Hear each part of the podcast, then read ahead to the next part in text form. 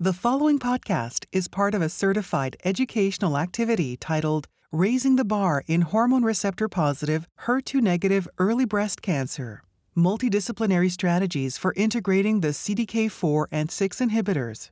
Access the entire activity and complete the post test at peerview.com forward slash HYM860. Downloadable slides and practice aids are also available. Hello, everyone. Welcome to Raising the Bar in HR positive, HER2 negative early breast cancer multidisciplinary strategies for integrating the CDK4/6 inhibitors into the care of early breast cancer.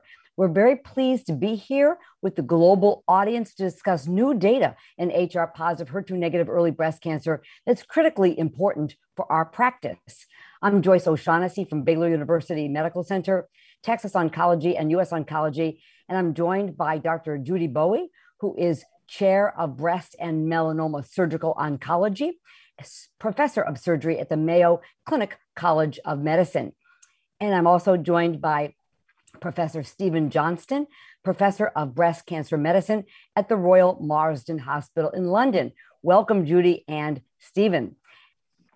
Well, why are we here discussing this topic today?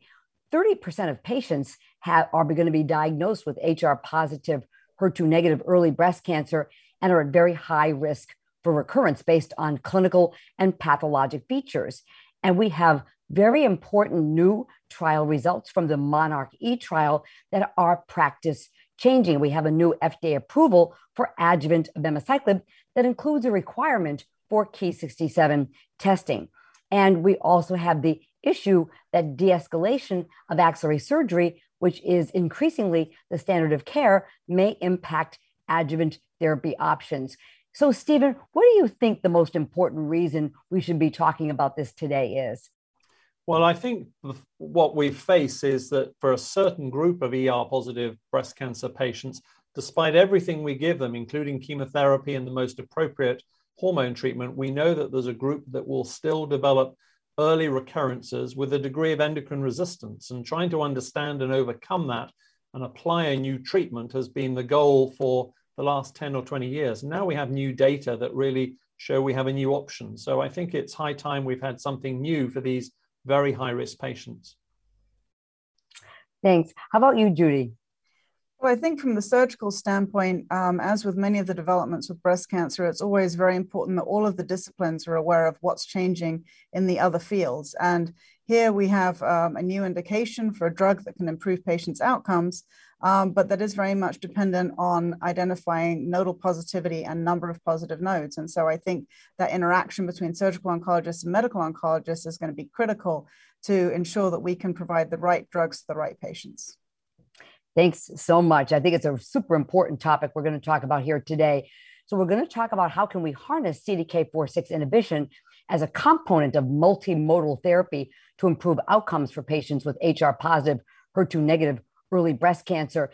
And Stephen and I will give some background information. And then the three of us will discuss some cases that I hope will illustrate how we apply these new data to patients in our practice. So I'm going to start off with just a brief background of how do we understand high risk HR positive, HER2 negative early breast cancer? Well, one thing that's very clear that we can see here on this timeline as we're looking at the hazard rate of recurrence in the first 10 years here, that there is a group of patients that are at very high risk for recurrence within the first two to three years of their diagnosis of breast cancer. And this peak of recurrence that we see for stage one, two, three breast cancer really represents primary endocrine therapy refractory breast cancer. And this is a group that we have not had good tools for in terms of improving their outcome. And you can see in the colored bars down at the bottom, this is the window that the adjuvant CDK4/6 inhibitor trials have attempted to bracket to decrease this risk of recurrence in the primary endocrine therapy refractory population.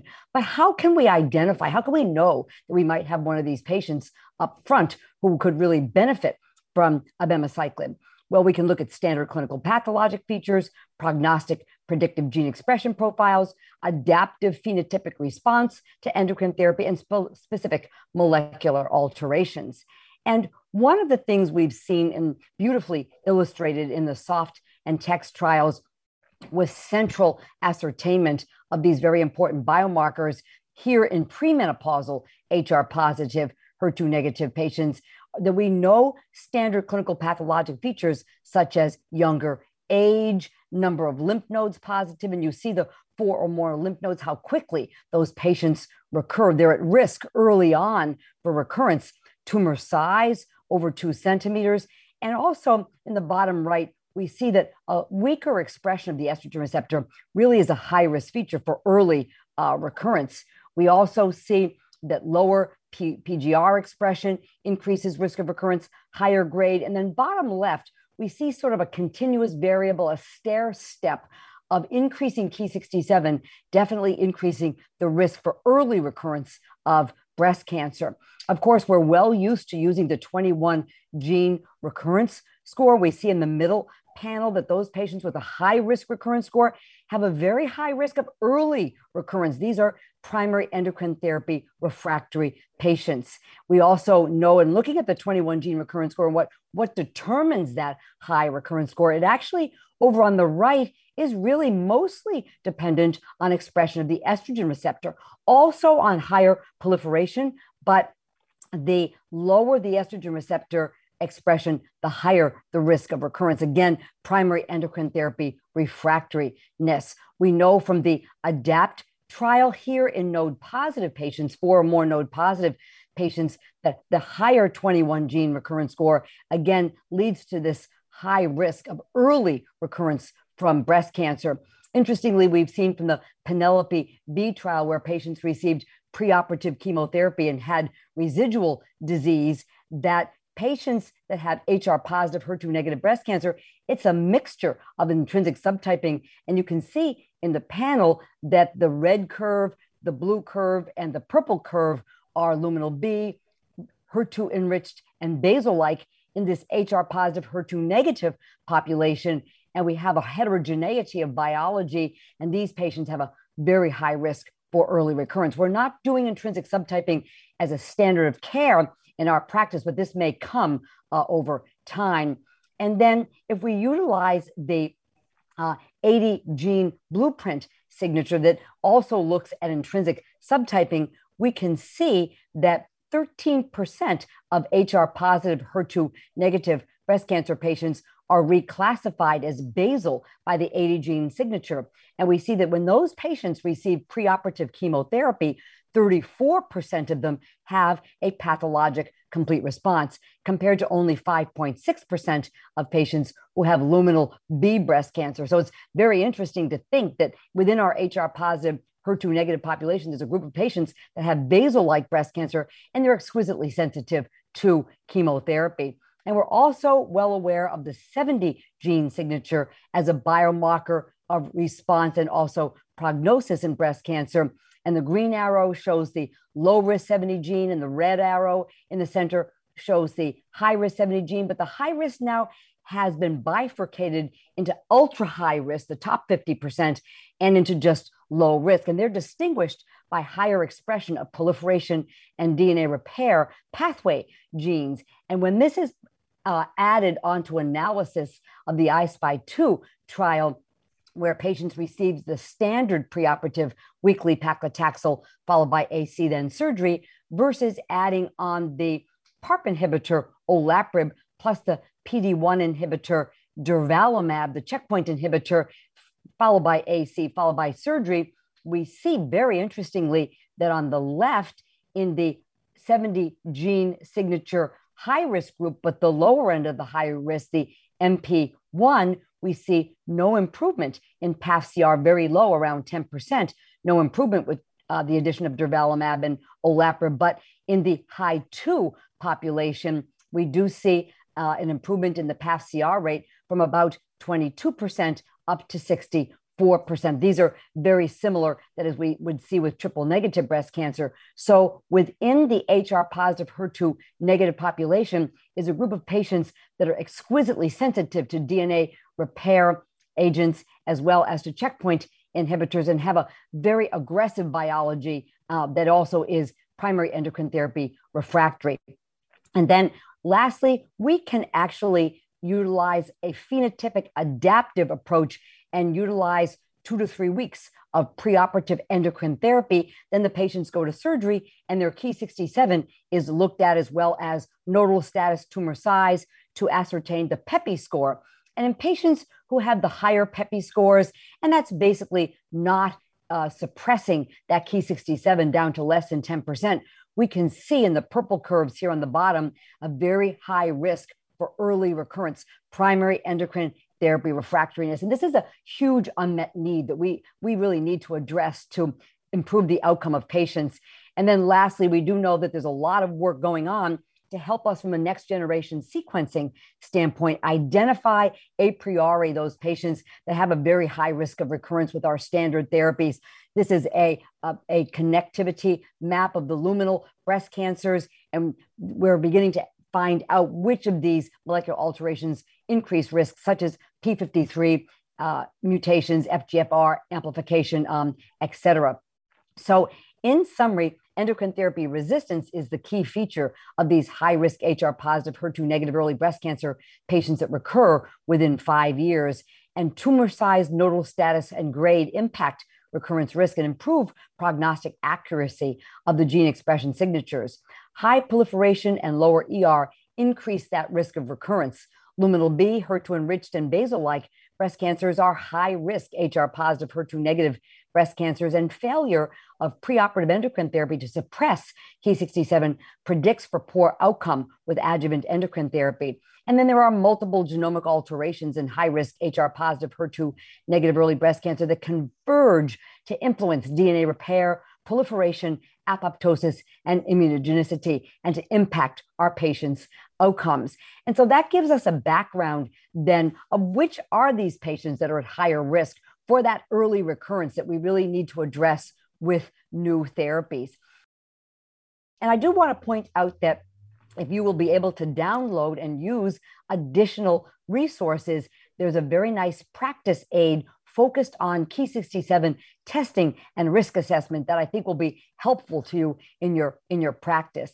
And with that, now it's my pleasure to turn us over to Professor Stephen Johnston, who's going to talk to us about evaluating the current and the new data that we have that we want to apply to our practice. So, thank you very much, Joyce, for that introduction. And I'm very happy to talk really about the level of risk uh, that we have here and really the implications of new data that we've got from as, uh, a large trial called Monarch E, trying to improve the outcome for these patients with uh, increased risk. As this particular slide shows here, patients who have hormone positive breast cancer, the last big development was the introduction of aromatase inhibitors nearly 20 years ago. And it showed a small incremental gain over tamoxifen, which had been the previous standard of care. But as pointed out, in that first two to three years, patients are still relapsing despite aromatase inhibitors with primary endocrine resistance. And understanding who those patients are and what better options we have for them has been the goal of research over recent years. Now, CDK inhibitors have been uh, evaluated in advanced breast cancer, and we have three agents palbociclib, ribociclib, and abemaciclib, as shown on this slide here.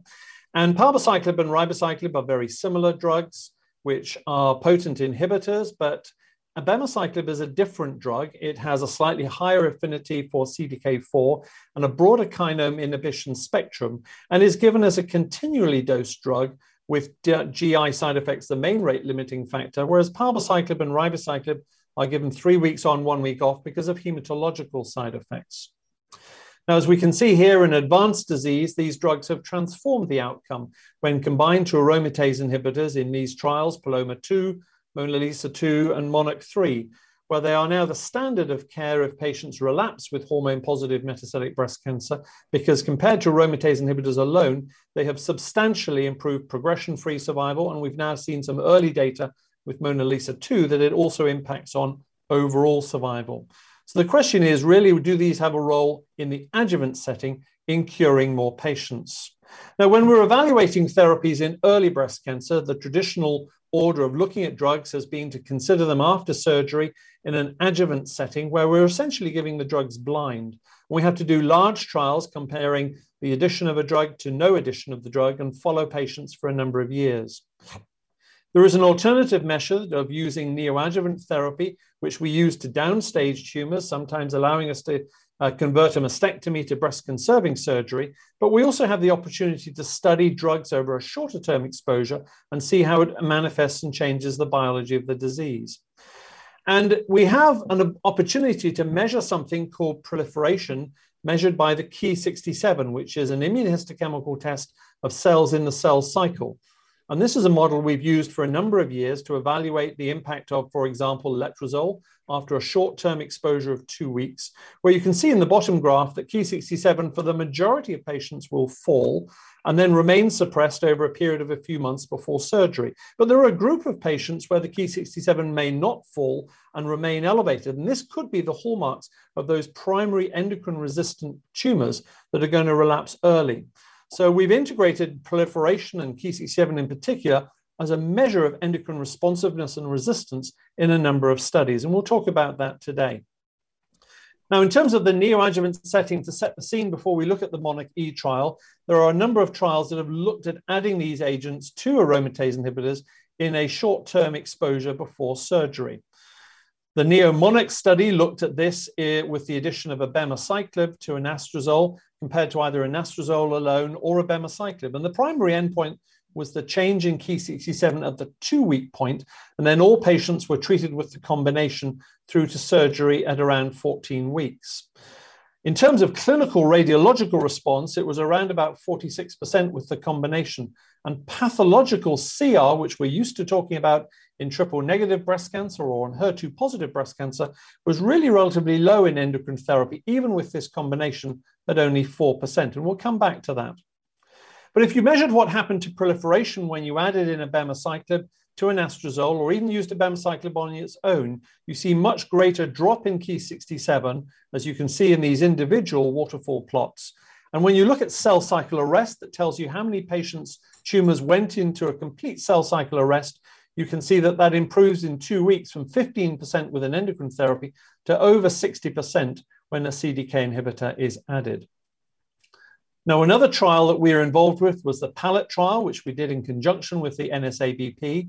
And this looked at a different CDK inhibitor, palbociclib, in combination with letrozole, again with a change over two weeks. But this trial had the option of letrozole alone as a control arm through to surgery, which provided a reference and a control for what happened at the 14 week time point. In our particular trial, we were interested in the change in Ki67 through to 14 weeks, as well as the clinical response data. And what you can see here in these individual plots is that when letrozole alone is used, there were a significant number who dropped the Ki67, but not all of them. And as soon as you added the CDK inhibitor, far more patients had complete suppression of their Ki67 by the time of surgery. And here, when looking at cell cycle arrest at the 14 week point as opposed to the two week point, you can see that with endocrine therapy alone, it had improved for, to around about 60% from the 20% at two weeks. But with the CDK inhibitor added in, over 90% of the patients were now in cell cycle arrest.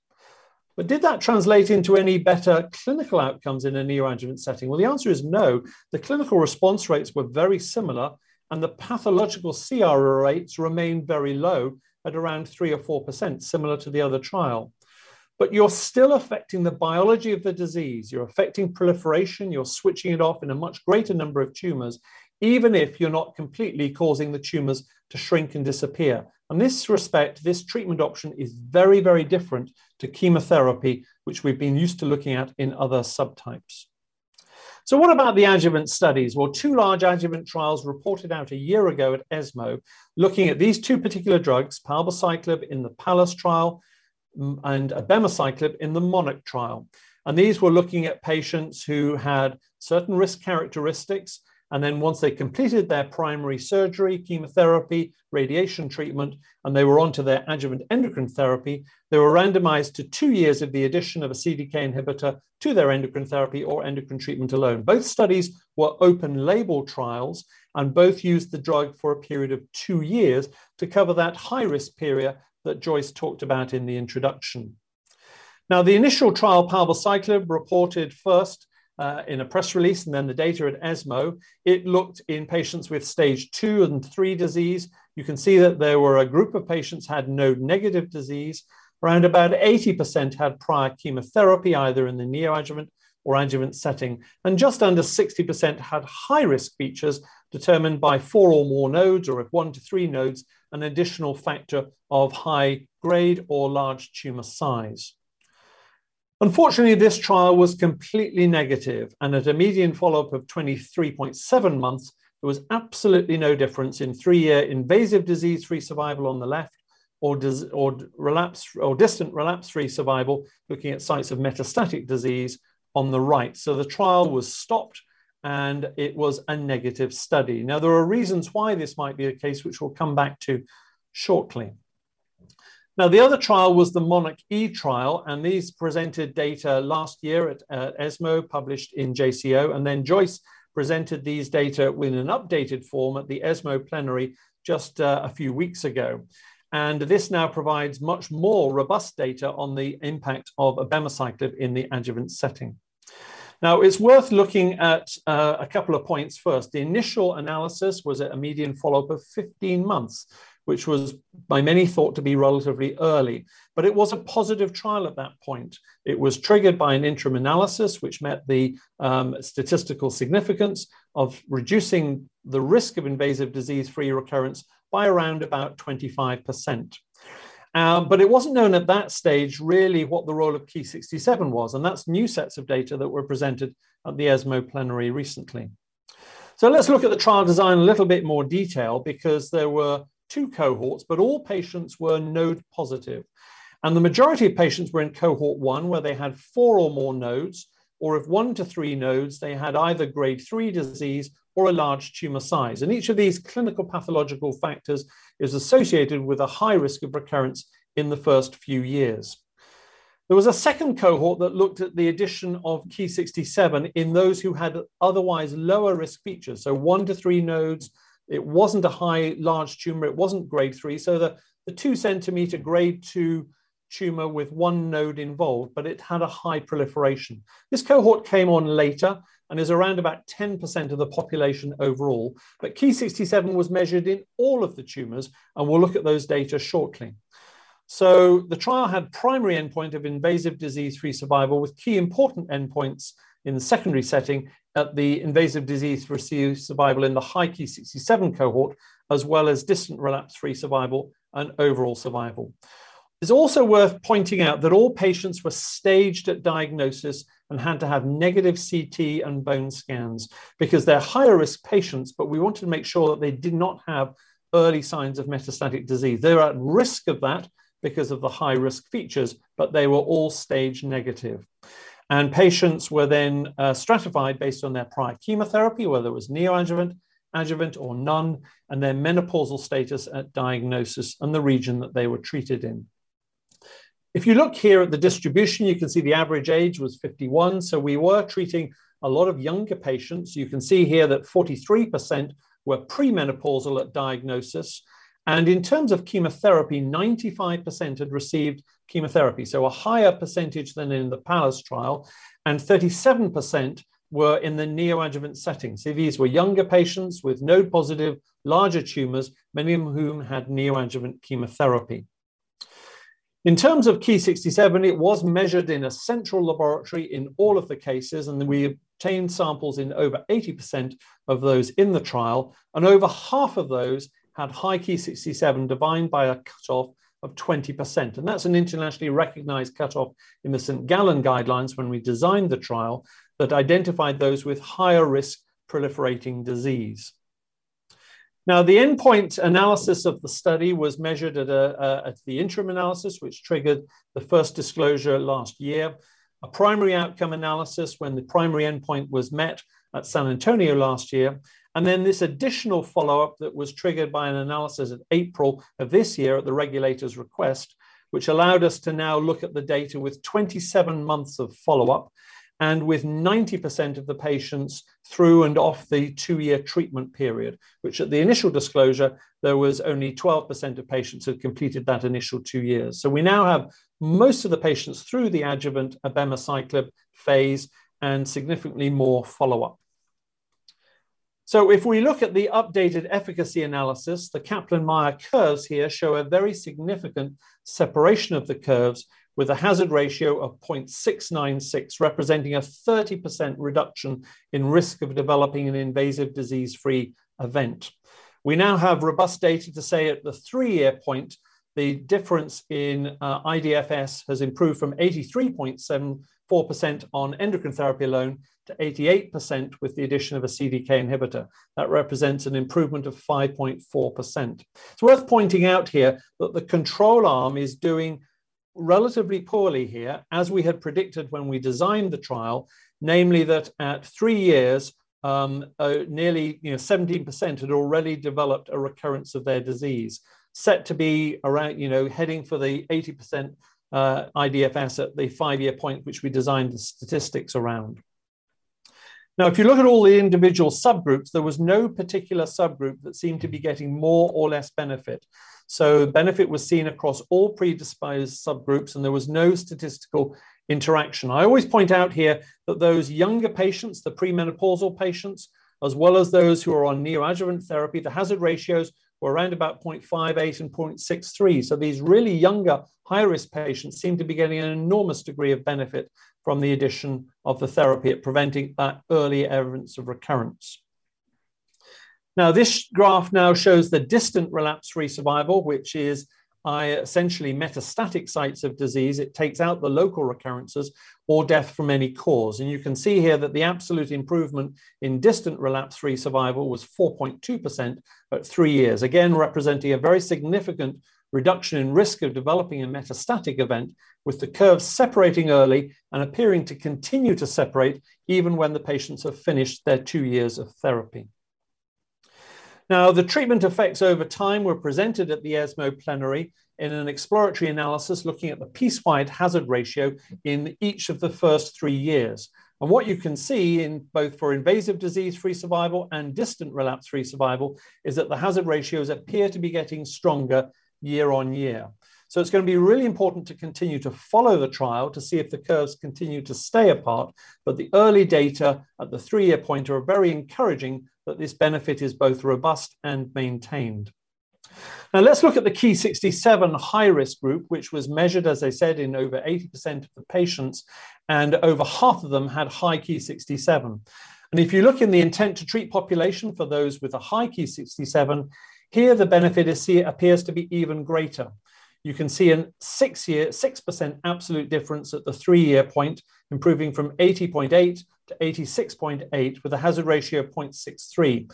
And if you just look in cohort one, who had high clinical risk features with Ki67 layered on top as an additional risk factor, here you can see an impressive 7% gain from 79% with endocrine therapy alone to 86.1% with the addition of the CDK inhibitor abemaciclib. So a very significant gain in these higher risk patients who in this particular graph with endocrine therapy alone, nearly 20% have already relapsed within the first three years. And the addition of the CDK inhibitor has a big impact in that group. And this is the population that the FDA have given the approval in. Now, if you look at this particular combined graph, you can see that Ki67 is an important prognostic factor, but not necessarily a predictive factor for abemaciclib gain. If you just look at the blue curves alone with endocrine therapy, you can see here the impact of Ki67 and that with a high Ki67, the three-year relapse, three-year survival rate was 79% and it improved to, um, as you can see, oh, nearly 90% in the low Ki67. But if you look at the impact of abemaciclib, it was seen in both the high Ki67, that's the solid group, as well as the low Ki67, which is the dotted group. So there is benefit not only in terms of the addition of the CDK inhibitor to both groups, and therefore Ki67 is really only acting as a prognostic factor for identifying those high risk group, uh, but it's not necessarily telling you who will or won't predict a benefit from the drug. Now, safety is always an important point when you're adding a new therapy in the adjuvant setting. And we know that the CDK inhibitors do add some additional toxicity. And in terms of abemaciclib, the most common toxicity is diarrhea, which is low grade in the vast majority of patients. Very few patients had to come off therapy due to the incidence of diarrhea, but dose reductions and dose holds were common as per the protocol. So 42% had a dose reduction, for 59% had a dose hold, and the adverse events normally settle within the first two to three months. Fatigue and neutropenia were the other most common side effects, but the incidence of neutropenia is far less than with the other CDK inhibitors, which produce reversible neutropenia and require a three week on, one week off schedule. There are some other adverse events of special interest that we need to be aware of. There is a low incidence of venothrombotic events, more common probably if tamoxifen is the partner of choice. And there is a low incidence of interstitial lung disease that, again, we're aware of in advanced disease, but is important to make patients aware of if they have any change in respiratory symptoms and need intervention. So to conclude, the monarchy trial is the first study to show that the addition of a CDK inhibitor improves invasive disease-free survival and distant relapse-free survival, and it improves it beyond the two-year treatment period. The safety data are fairly mature now, so we have a good indication of how to handle the drug and to know how the side effects are and how to manage them. And the data on Ki67 are important because it's a clear prognostic factor in identifying patients who are going to do worse on endocrine therapy, but not necessarily a predictive factor for abemaciclib because it can be seen in both the high and the low risk groups that the drug can provide benefit. Now, the full data are published now in the Annals of Oncology at the same time that Joyce presented them at the ESMO plenary. And two days before, the FDA gave approval for abemaciclib in high risk early positive breast cancer, but included the addition of Ki67 as a marker of that increased risk on top of the clinical and pathological features that were eligible for the trial.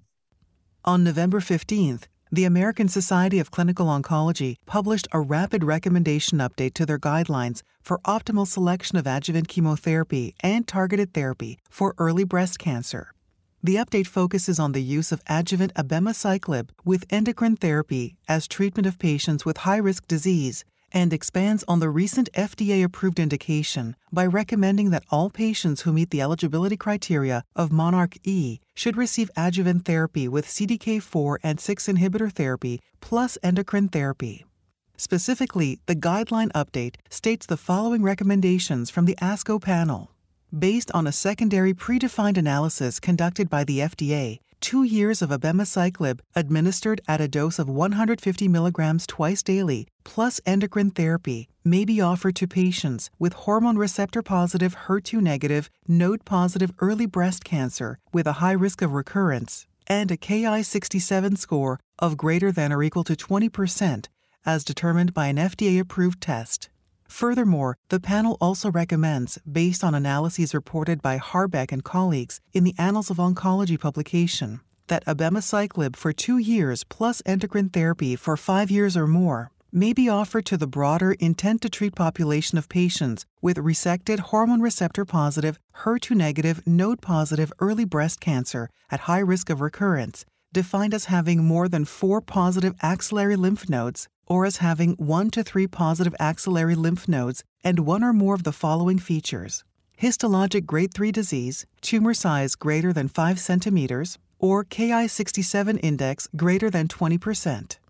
Qualifying statements accompanying the update noted that although exploratory analyses suggested similar hazard ratios in favor of abemaciclib regardless of Ki67 status, there were relatively few Ki67 low tumors in Monarch E. In addition, when discussing treatment options with patients, the potential benefits should be weighed against the potential harms. So, two or three other slides to finish up now, really about putting these data into context and where we are going with other research in this area.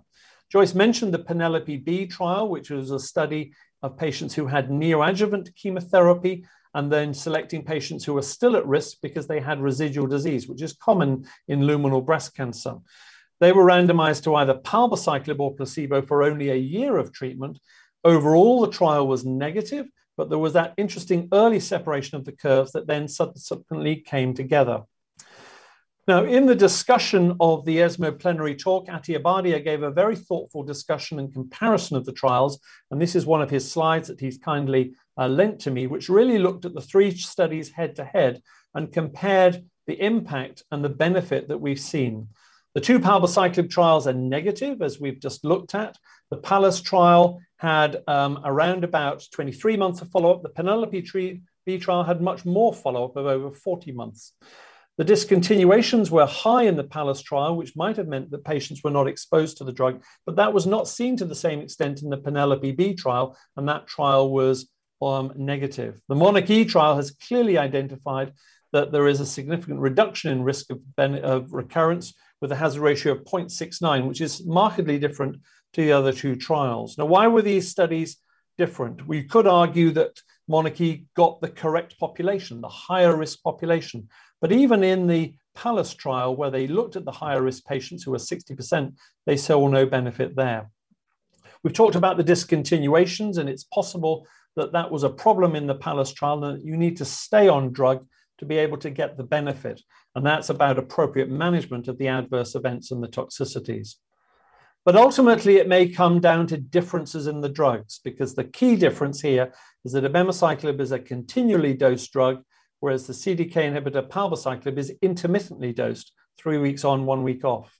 And in the setting of micrometastatic disease, that difference might be crucial in the ability of, eliminating microscopic metastatic disease uh, rather than allowing it to remain relatively dormant and persist. This is a hypothesis which we'll need evaluating, but it's increasingly what people are thinking about that might explain the differences.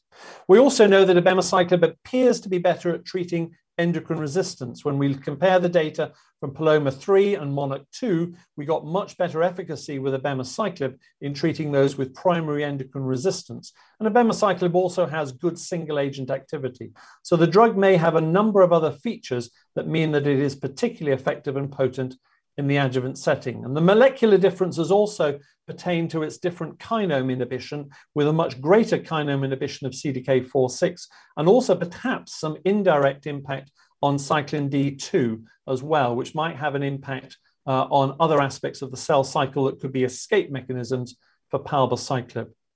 Research is ongoing, and there is another important trial called NATALEE that's looking at the role of ribociclib at a lower dose for three years of treatment. That trial is recruited, and we need to see and look at the results of that trial. And ultimately, the other way that we're looking at it is using Ki67 to identify the high risk patients up front. We've shown you data about the static Ki67 in terms of those who are at greater risk of recurrence. But there's also the role of a dynamic Ki67 that Joyce mentioned, where you give short term exposure of an aromatase inhibitor and look for the change in Ki67. And that was first assessed in the POETIC trial in the UK, where in 4,500 patients, we looked at the role of short term Ki67. And what you could see is if the Ki67 was either low at the outset or was high and dropped down low with the impact of the drug, the patients seemed to do quite well in green and blue here. But if they had high Ki67, which did not drop with the short term exposure, then they had an increased risk of recurrence, which was up to uh, 20% in the first five years. And that's a very similar percentage to those in the Monarch E trial who had high risk clinical features. So you could use a model of primary endocrine resistance here, looking at short-term exposure to letrozole to identify those who are not necessarily going to respond to their endocrine treatment. And we're now addressing that in the POETIC A trial in the UK, where we're using that to identify and enrich a population of endocrine resistance and then randomize them to the addition of abemaciclib or not to see if that impact of endocrine resistance in smaller tumors, those not necessarily with nodes involved, but inherently endocrine resistant at the outset, whether we can derive benefit in that setting. Our colleagues in Germany are doing a very similar combination study in the ADAPT cycle, where they're looking at changes in Ki67 and integrating it with the Oncotype recurrence score. So I think you'll see more research going on to use genomic features, dynamic features to identify endocrine resistance and identify those patients who perhaps have smaller node negative disease where these therapies could have a role to play. So thank you for that. And I hope that that has provided an understanding of the recent data and the benefit that a CDK inhibitor such as abemaciclib can add in these higher risk patients. Wonderful discussion. Thank you so much, Stephen.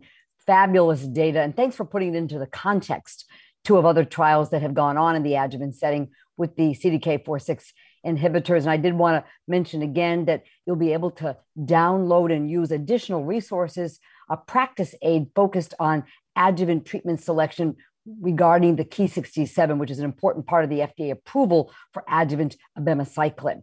We might have a little discussion about that here now. And so now it's my pleasure to talk to Stephen and Judy about some cases that we want to apply these data that Stephen have just reviewed to high risk breast cancer patients. So I'd like to turn us over to Judy, who's going to go ahead and present some cases for us have some discussion.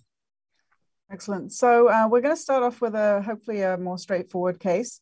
Um, this is a 53 year old woman who presents to your clinic. She has a palpable four centimeter breast mass and enlarged ipsilateral axillary lymph nodes. Biopsy shows a grade three invasive ductal carcinoma, and her fine needle aspiration of her ipsilateral axillary lymph node is positive. She is treated with preoperative chemotherapy with dose dense ACT chemotherapy and then proceeds to surgery. Uh, pathology from surgery shows residual disease with no significant treatment effect seen. She's got four centimeters of residual grade three invasive ductal carcinoma, and four out of her 11 lymph nodes from axillary dissection are positive. And the Ki67 on this tumor was 40%. What would you recommend as adjuvant therapy for this patient? and multiple choice options here ovarian suppression with um, AI, ovarian suppression plus AI plus abemaciclib, ovarian suppression plus tamoxifen plus abemaciclib, ovarian suppression plus tamoxifen, or tamoxifen alone. Joyce, how would you approach this patient? Well, she is certainly very high risk, and I'm assuming she is premenopausal because ovarian function suppression is listed as an option for several of the uh, choices that we have here. Well, she's a perfect candidate for um, adjuvant abemaciclib, she would have been eligible for the Monarch E clinical trial. She has four or more nodes, and that's one of the eligibility. She does not have T3 disease, but she does have the four or more nodes, and she does have the Ki67 more than 40%, in spite of the fact that she received adju- you know, preoperative chemotherapy. A lot of times patients will have a suppression of Ki67. You know, the chemotherapy will kill off the proliferating cells and you'll be left with the cells that are more endocrine therapy sensitive in a lower Ki67. But this patient looks like she has some primary resistance to chemotherapy, a really poor prognosis. So I would optimize her endocrine therapy with ovarian function suppression and aromatase inhibitor, and clearly would talk to her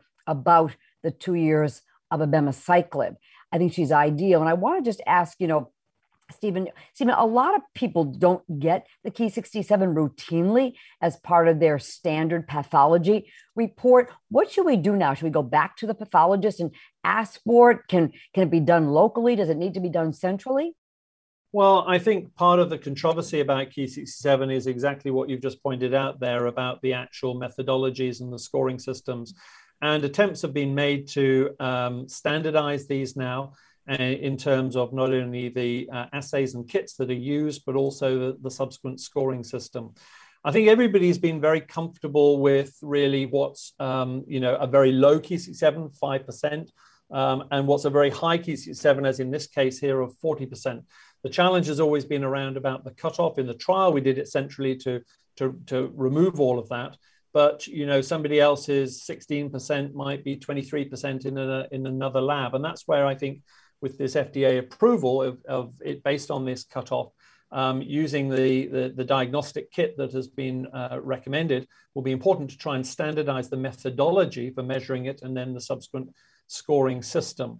Um, I think in this particular case, however, it's barn door that this was a highly proliferating tumor that was pretty resistant to chemotherapy. I think uh, locally, um, clinicians are going to have to have discussions with their uh, pathologists about measuring this more frequently. Um, many centers do do it routinely in their breast cancer practice, many do not.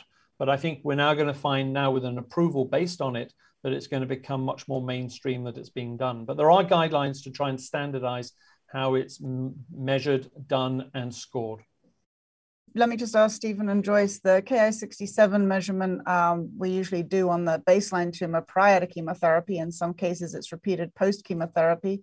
Which of those numbers would you be utilizing at this point to assist this patient in considering her treatment option? No, I, um, I mean, in the trial, we did it all on the baseline.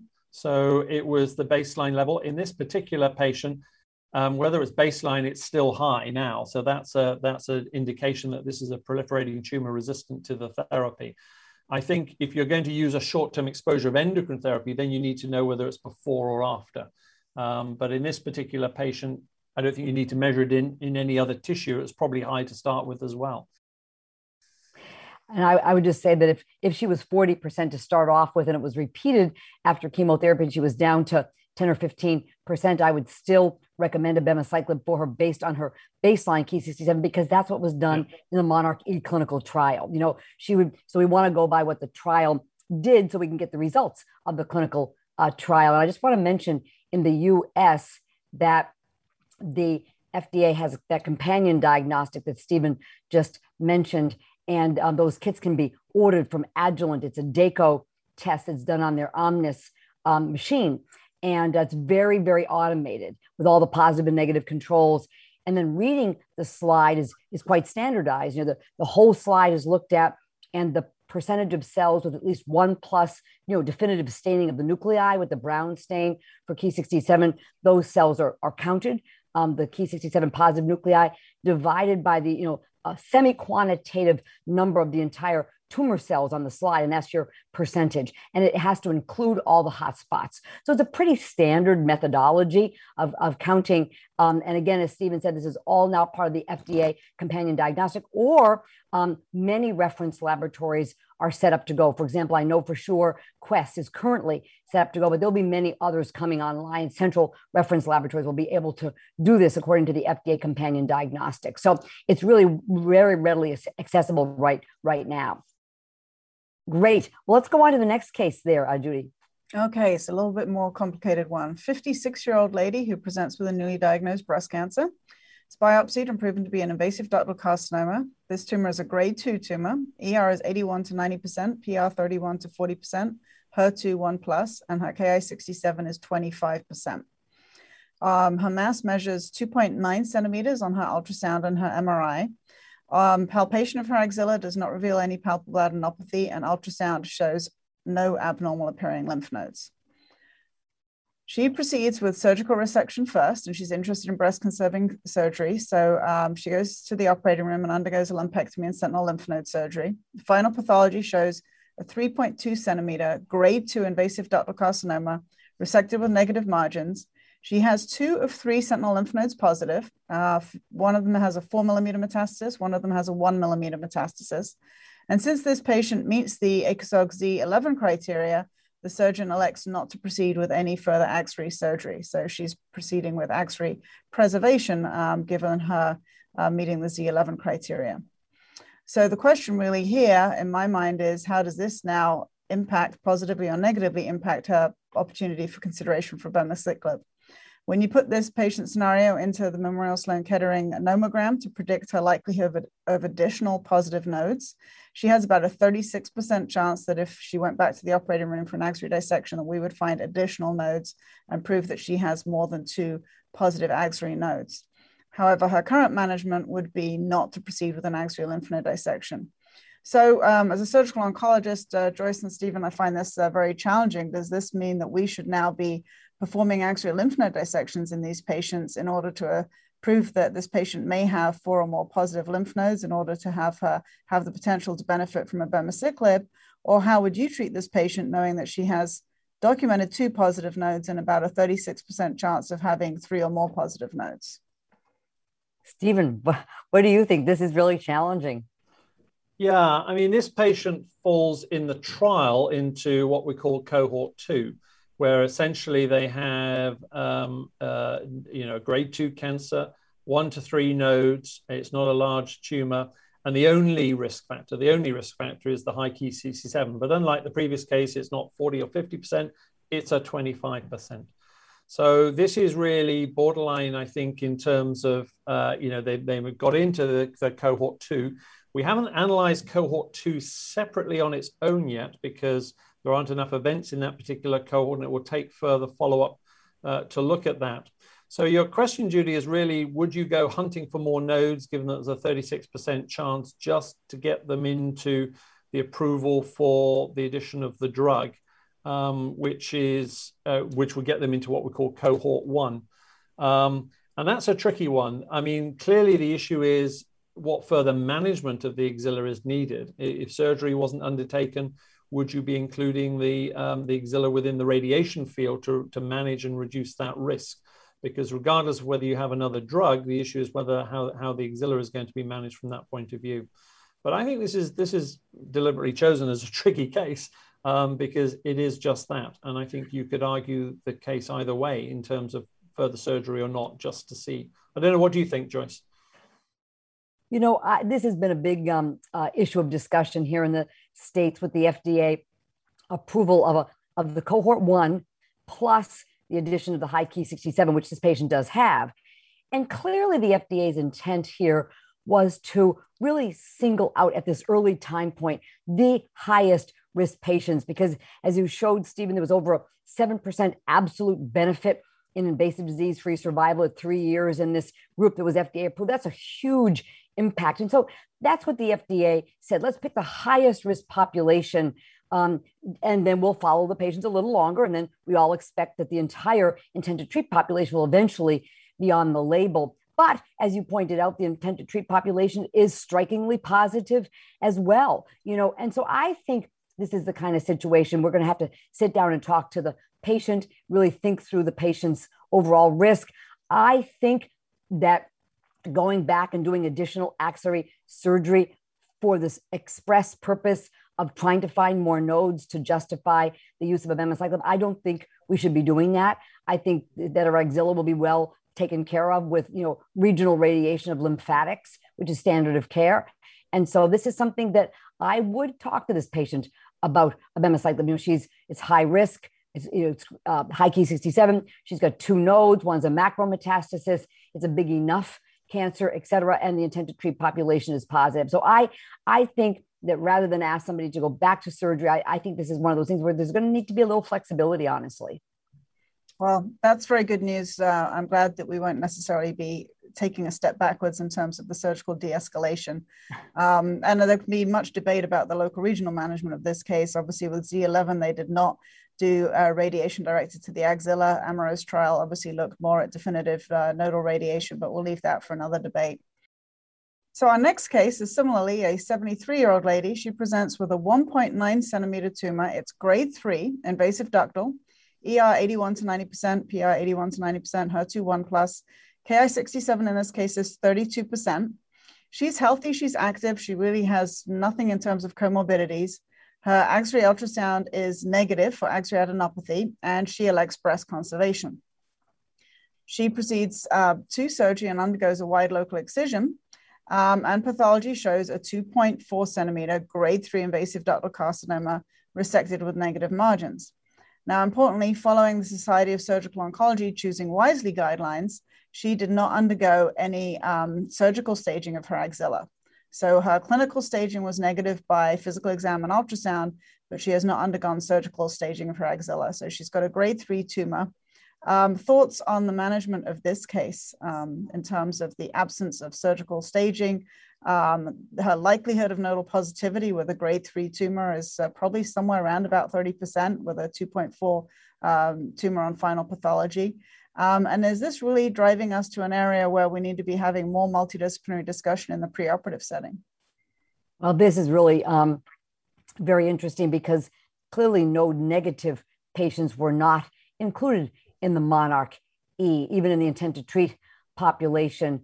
And, um, you know, there is a, you know, difference between node negative and certainly node positive in terms of outcome. However, one could argue that is there a huge difference between node negative and even just one node positive, for example, but one to three nodes positive since she has a grade three cancer and she does have a Ki67 of 32%. If we even knew she had one lymph node positive, she would be eligible for the Monarch E. And I would talk to her about abemaciclib. And I really um, am so glad that she did have the axillary ultrasound looking for a lymph node because even if she had a um, you know a needle aspiration uh, of a lymph node and and it was positive, you know, that would be, you know, adequate reason. Of course, you probably would go ahead and have that removed, of course, clipped and removed.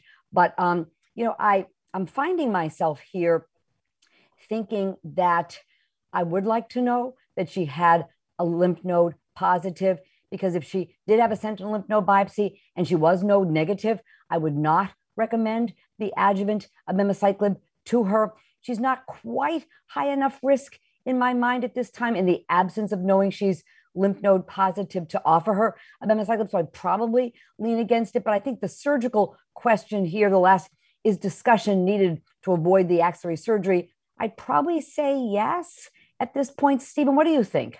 Yeah, I think this is the case where, uh, you know, at face value here, this patient wouldn't be considered for um, abemaciclib because they are radiologically um, and clinically node negative.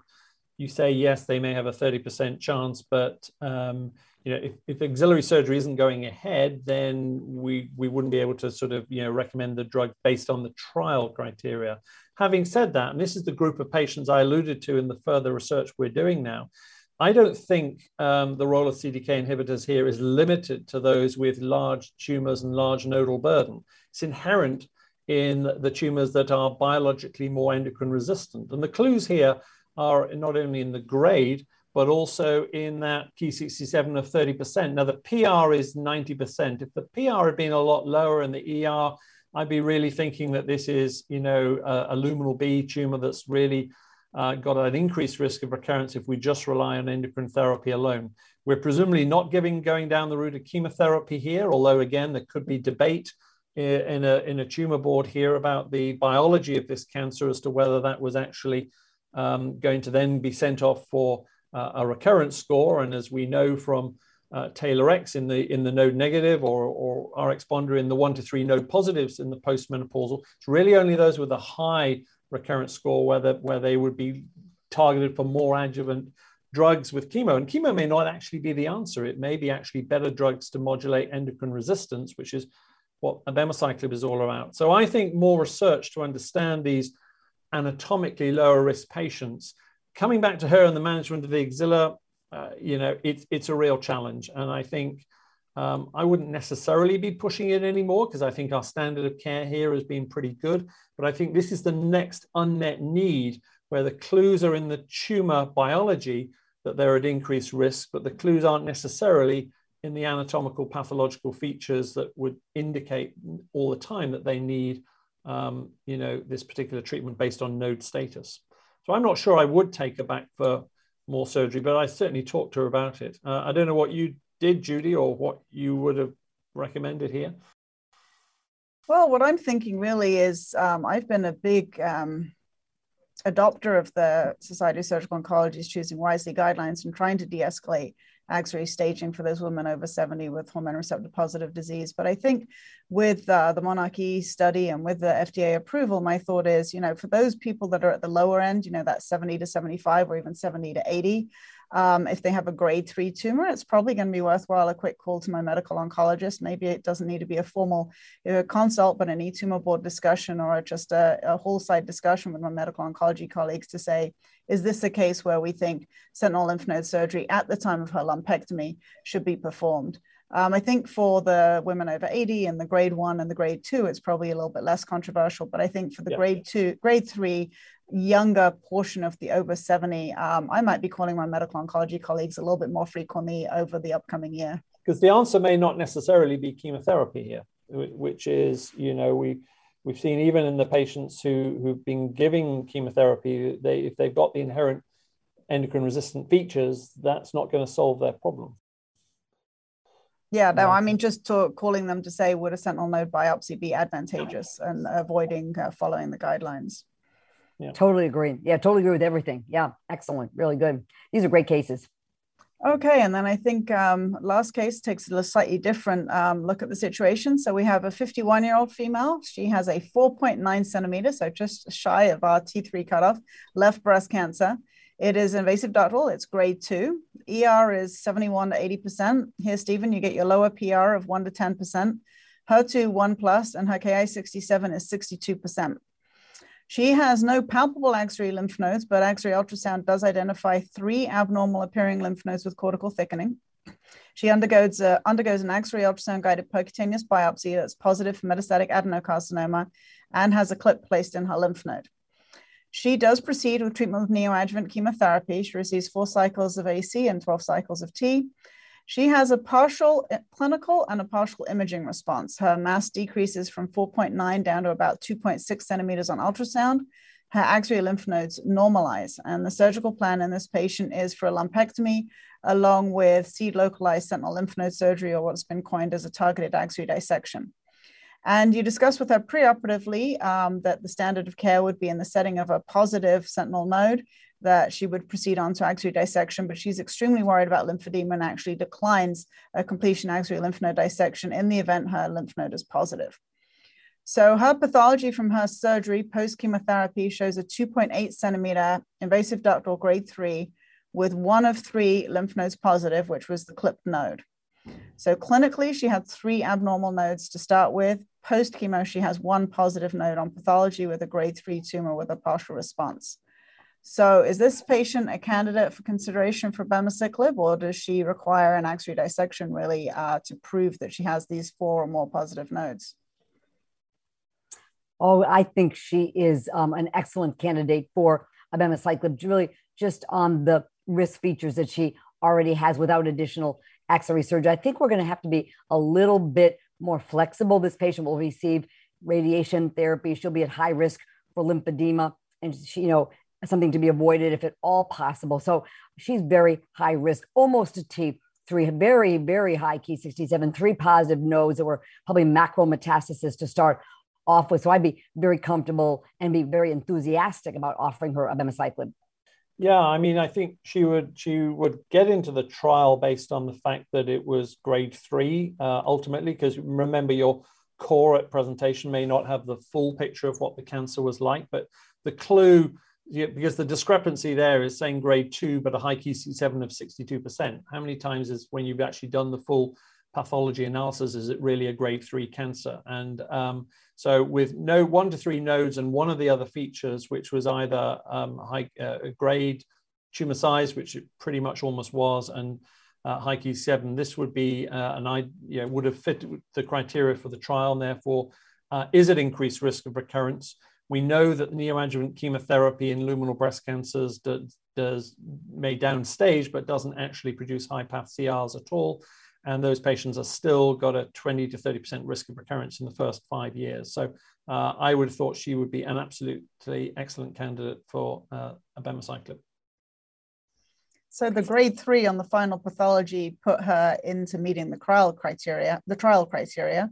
Um, but if she would have been grade two on the final pathology, it sounds like both of you are significantly enough concerned about this patient from a standpoint of tumor biology. You would want to try to offer her abemaciclib, even if she doesn't completely meet the uh, criteria for monarchy. Or, you know, if, if that final path came back grade two rather than grade three, would we still be able to treat her?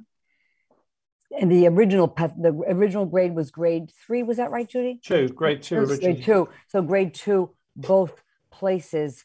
Um, hmm but the Ki67 of 62%, I think I'd probably, I'd repeat it. It was very high again. I certainly would treat her with the, um, uh, with the abemaciclib. It came back, even in spite of preoperative therapy, she still has very high Ki67.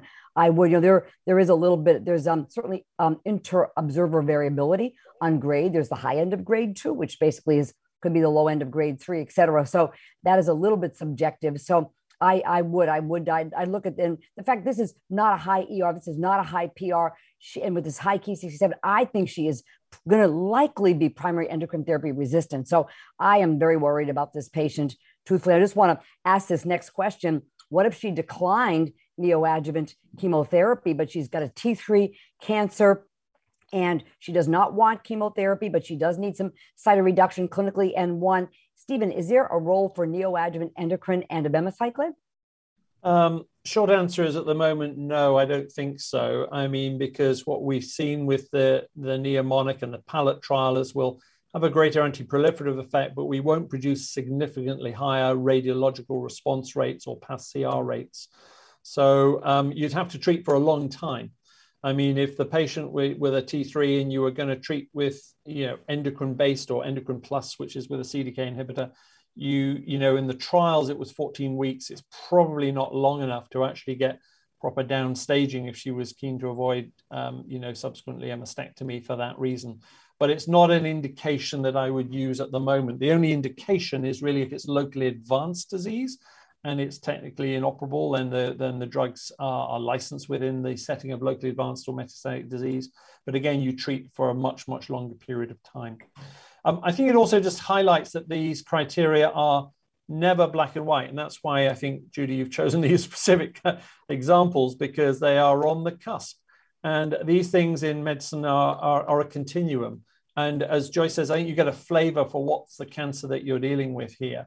And the criteria had to be set within the trial for a certain you know, limit. And it's a question of how, how that's going to be managed. But we're going to have all of these cases on a regular basis and lots of discussion but inherently, it's about what you feel the biology of this cancer is and what this inherent patient's risk of recurrence is. And, and as I said before, chemotherapy here is not the answer. And good surgical and local regional management is very important.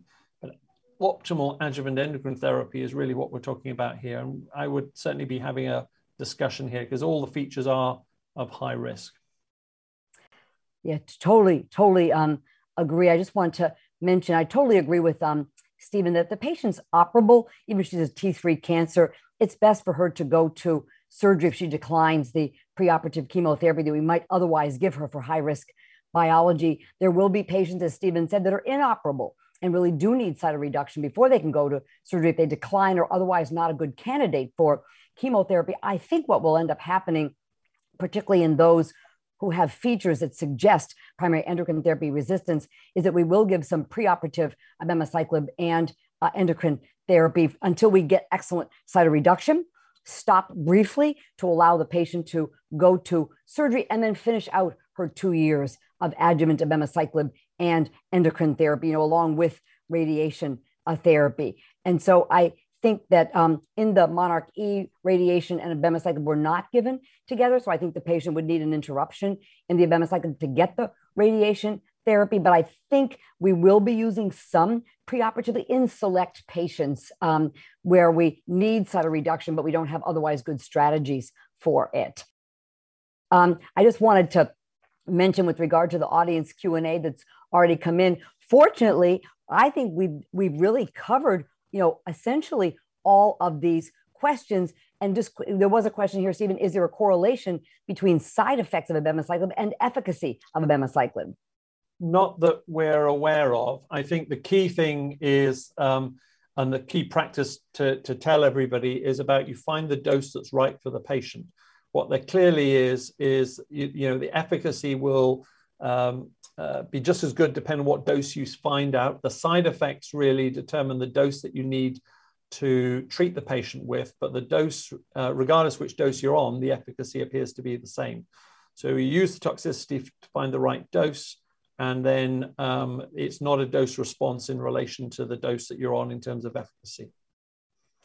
Thank you. Thanks so much. And thank you, Judy and Stephen. This has really been informative. I hadn't thought about all these clinical scenarios because the FDA approval is so new. We've just had this so recently, but it's really helpful to think about how to apply these very important new data to our practice. So thanks so much. It's been a pleasure working with you. And I want to just, for our participants, please remember to complete and submit your post test and evaluation for credit. And please visit at peerview.com and download the slides and the practice aids. The additional information about Ki67 is there. And please join the conversation on Twitter. And I thank you so much for your participation. This activity is certified by Medical Learning Institute Incorporated. This activity is developed with our educational partners, PVI, Peerview Institute for Medical Education, and the American Society of Breast Surgeons. Thank you for listening.